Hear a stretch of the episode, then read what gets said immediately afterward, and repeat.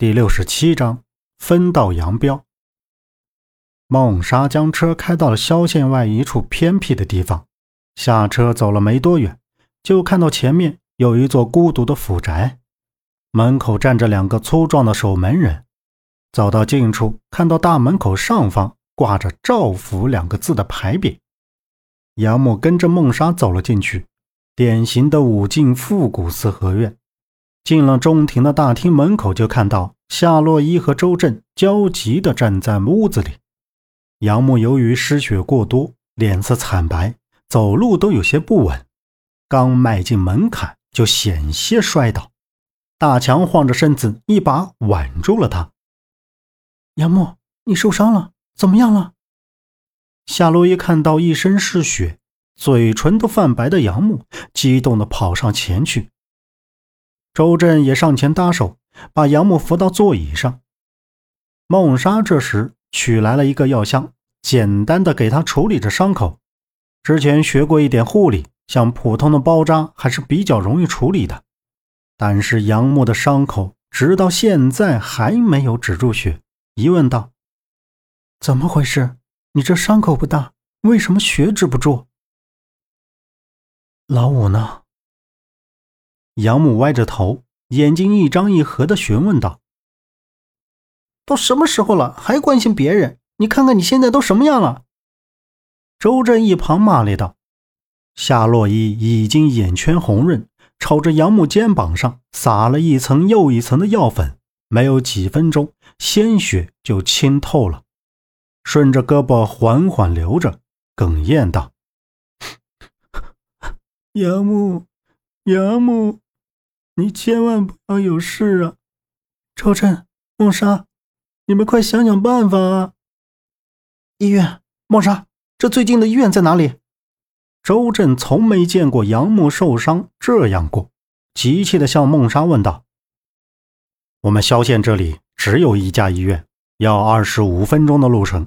他现在这样，恐怕还没到就已经断气了。”从门口传来令人失望的话语：“赵先生。”孟莎侧了下头，看到门口进来的人，道：“赵汉秋走了过来，已经换了一身衣服，站在杨木的面前，俯身，双目聚精会神地观察着杨木的脸，取上桌子上的钳子，扒开肩膀上的药粉，先是检查了一下伤口，又看向杨木的脸。”眼睛、舌头和手臂，杨木突然觉得自己身体一颤，感觉周围渐渐漆黑一片，头晕晕沉沉的，周围浓烟四起，整个人身体似乎都飘了起来。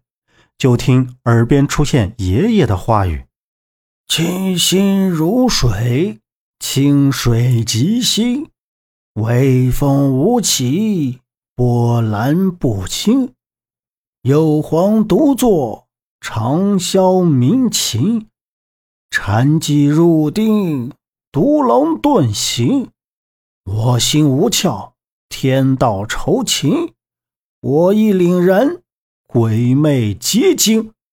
我情好意，天地归心；我志阳脉，水起风生。天高地阔，流水行云，清心治本，直到谋身，至性至善，大道天成。爷爷，爷爷居然在背清心诀。眼前缓缓浮现出老家杨楼镇的院子，烟雾缭绕，清风徐来。爷爷坐在竹椅上，手里举着烟杆，一口一口的吸着，然后放下烟杆，坐了起来。来，过来，儿子，到爸爸这儿来。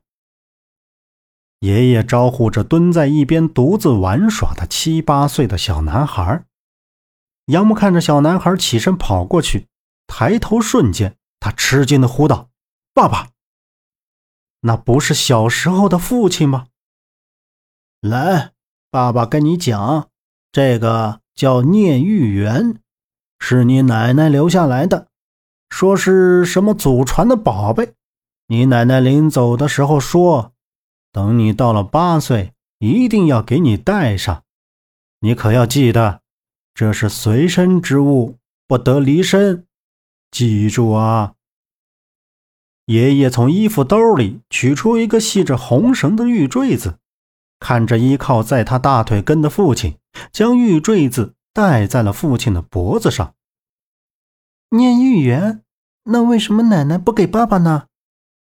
父亲忽闪着大眼睛，搔着头，好奇地问道：“这个是奶奶留给你的，那自然有它的道理，带着就是了。”爷爷轻轻点着爸爸的鼻头说道。这时，屋里传来：“孩子他爸吃饭了。”爷爷应了一声，起身向屋里走，而父亲直着身子，却向院外走，一步一步朝着杨木的面前，越走越近，而父亲脖子上的玉坠子也越来越清晰地映入眼帘。